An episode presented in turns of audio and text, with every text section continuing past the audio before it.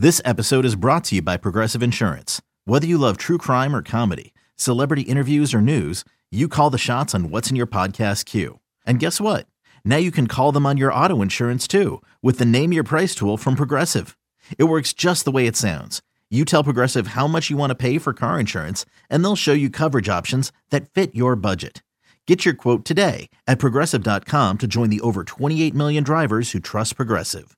Progressive Casualty Insurance Company and Affiliates. Price and coverage match limited by state law. Uh, you are listening to the Garlic Fries and Baseball Guys podcast. Sam Lubman here with Joe Shasky. Make sure you're rating, reviewing, and subscribing. Share this podcast with everybody because this is the best place to get all of your Giants talk in. Sammy, can we get into two things real quick? Yeah. Gabe Kapler and Ross Stripling. Let's do it. All right.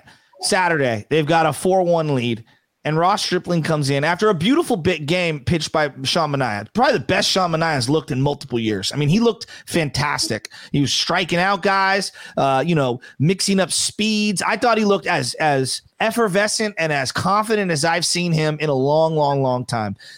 And then they go in the seventh inning to Ross Stripling. Okay, hasn't pitched in a while, I guess.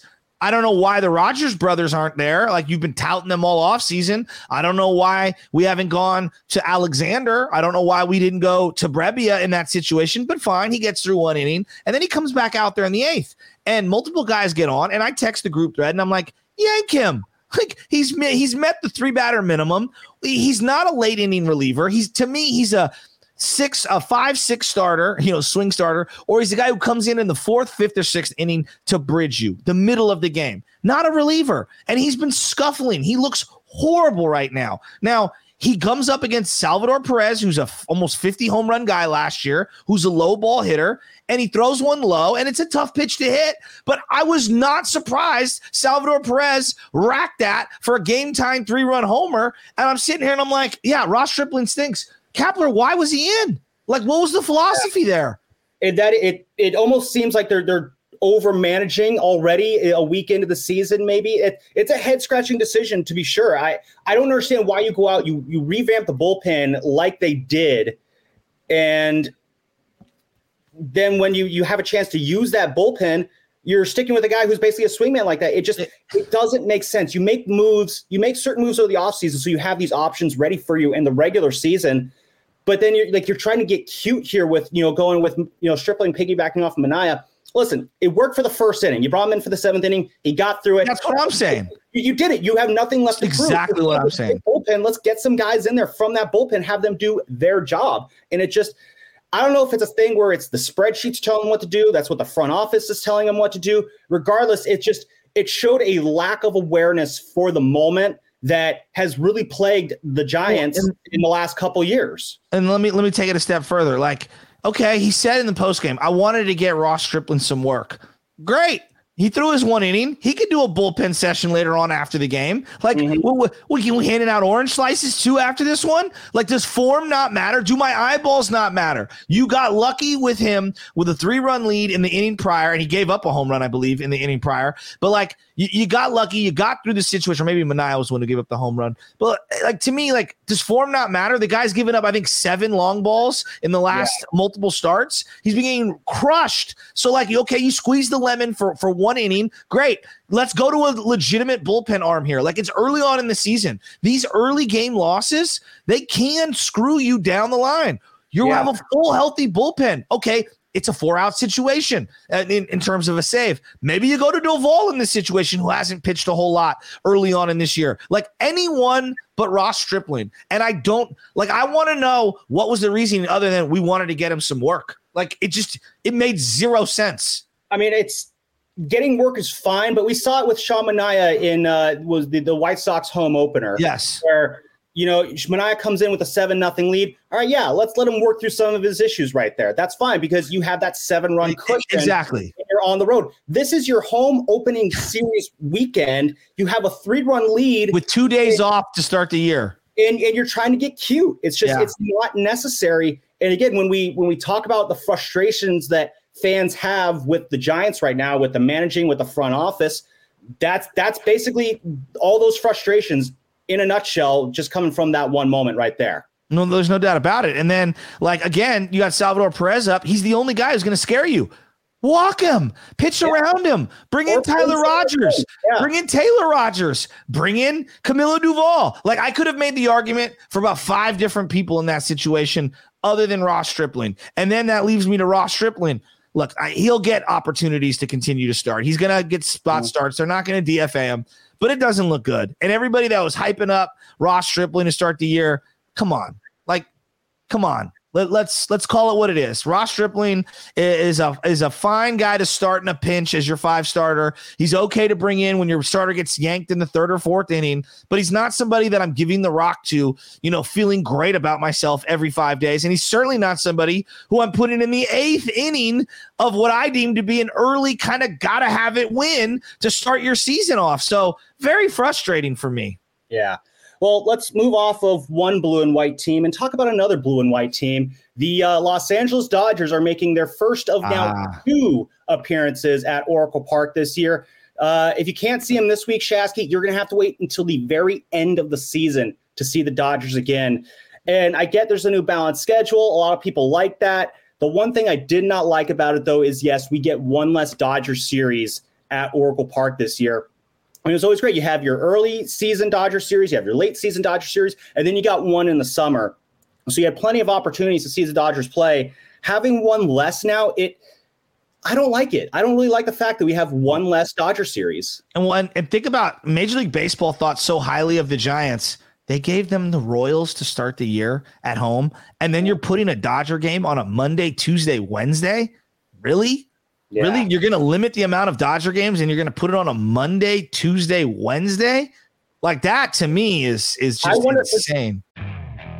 Okay, picture this. It's Friday afternoon when a thought hits you. I can spend another weekend doing the same old whatever, or I can hop into my all-new Hyundai Santa Fe and hit the road. With available H-Track all-wheel drive and three-row seating, my whole family can head deep into the wild.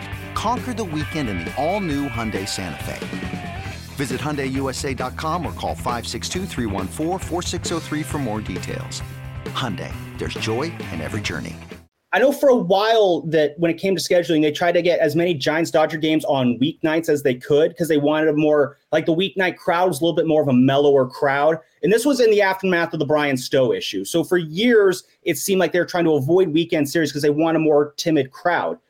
That was so long ago. You don't need to do that anymore. I don't know if that's the reason here, but yeah, it just, I'm not saying you have to open up with the Dodgers, but to have the Royals coming in, opening up the home schedule, and then the Dodgers, yeah, it, it is weird. Like, I don't, like, I know some people are saying, oh, less games against the Dodgers, that's good for the Giants. It's like, not really. No, like, no. It's, it, the rivalry is the rivalry, and yeah. it's, it seemed like, I don't know if there's a way they could have imbalanced it in some way. I don't know, but having two Dodger series all year, not not a huge fan of it. So, uh, taking a quick preview at this series. So Monday night, you see the pitching matchups? I'm getting into that right now. So Monday night, you got Logan Webb against Julio Urias. Uh, Tuesday, you got Alex Wood going against Dustin May, who mm. I've seen some of the early looks on Dustin May. He looks really good. He yeah, ginger guard. This time from uh, from dealing with Tommy John surgery. And then Alex Cobb on Wednesday, and it is a Dodger series, so you know he's taking the mound.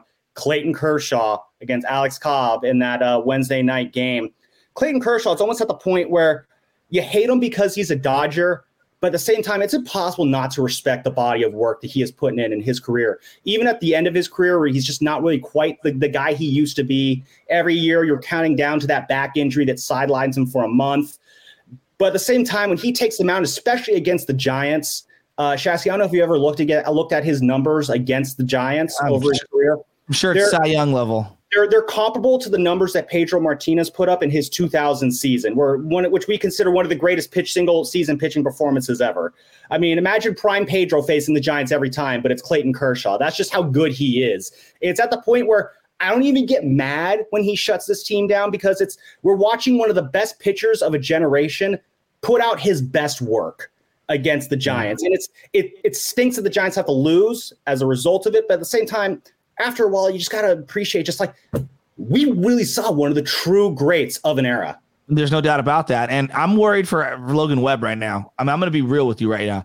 He could start off this season oh and three, and then they play the Detroit Tigers, that the Giants do, another A L opponent, and then the Miami Marlins. So if he doesn't pitch in the Tiger series, I believe he will. But if he doesn't, he could be going up again his fourth time around. Not only is he going to face Urias this time, he could be facing Sandy Alcantara uh, for, for Miami. He could start off the season oh and four. Like, that is a legitimate thing. I, I'm very worried for Logan Webb uh, and his record this year. And this goes back to, you know, me talking about the depth of the rotation. Like, look, look at who they're pitching in these games, the Dodgers. Kershaw, one of their all-time legends. Gingergard, one of their highest prospects, even though I would say he's kind of underperformed at the big league level because of the injuries, but he, you could see the talent. And then Urias has been phenomenal for them. He led Major League Baseball, at least in the National League, in wins last year. And so you're you're looking at a really, really, really formidable rotation. And then you look at the Giants, and it's Logan Webb and who?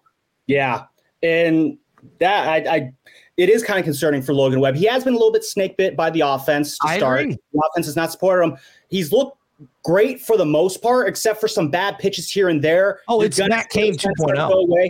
Um, but yeah, if he's oh and four and he's pitching well with that oh and four, it's going to be, yeah, it's going to get frustrating really, really fast. So one thing I want to do is kind of before we wrap up here is when you look at the dot, when the Dodgers come to town, I feel like we're always kind of comparing the Giants to the Dodgers, just kind of where they stand. So, In uh, this is a question I asked Farhan in the end of the season uh, presser last year.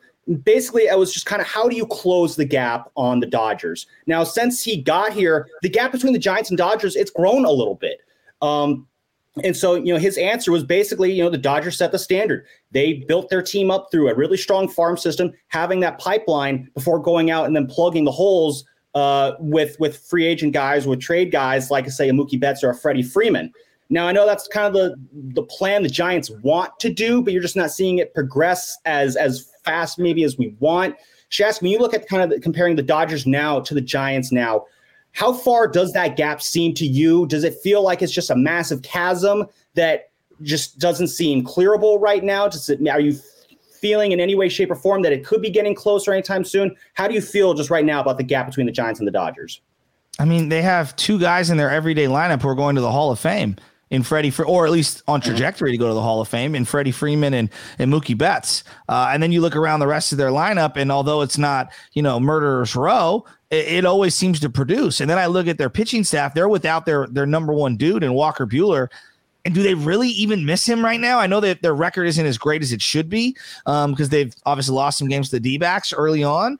But Like, I mean, Urias is two and oh. I believe Dustin May is one and oh. Kershaw one and one. Like, they've got a, a rotation that, to me, is still elite. The bullpen is questionable. That's always going to be questionable. The Giants are far behind. Like, there's no other way around it. They are behind. Um, and even a year, like, a lot of people looked at the Dodgers offseason this year, and they said, wow, Dodgers, they really seem to take a step back. And this is something I've been saying a lot, and I'm going to say it right now because it's something I think we need to be ready for. When the Dodgers took a step back this offseason, it's cl- it's clear. They're trying to go after Shohei Ohtani. Yeah. And that's going to be their mission this offseason. So whatever the Dodgers do this year, they're looking at it as we're going to add Ohtani to this lineup next year, and then we're going to be full go going against the Padres. Because the Dodgers right now, it, they still are able to crank out talent out of their farm system. They still got a ton of guys in that system who they can rely on soon. And you know, you're talking about the Giants trying to close the gap on the Dodgers. It's, they have such a massive head start. I just don't see it happening anytime soon. Yeah, I mean, it all starts with getting to see one of these guys from the Giants. Casey Schmidt, we had to see maybe Elliot Ramos this week because he's going to get called up. Like, let's see it. I know they signed Darin Ruf to a minor league contract. I'm over that. I'm over thirty-six-year-old Darin Ruf. What are we doing? Why are we wasting our time? Like, why? Like, it does it like that. That that right there is the difference between the Giants and the Dodgers. We're worried about what a guy has left who has zero ties to the team and can't even play a specific defensive position. They're worried about their current and their future. It's, exactly. It drives me nuts. Yep. Well, we'll see what happens. Maybe the Giants can surprise us and maybe take this series and really set the tone early on against the Dodgers. Doing so would certainly improve the mood of Giants fans. And honestly, it's going to be nice to see some National League on yes. National League action. So uh, this has been the forty-ninth episode of the Garlic Fries and Baseball Guys podcast. Be sure to join us next later this week as uh, we will react to this Giants-Dodgers series. For Joe Shasky, I am Sam Lubman. We will catch you on the next one.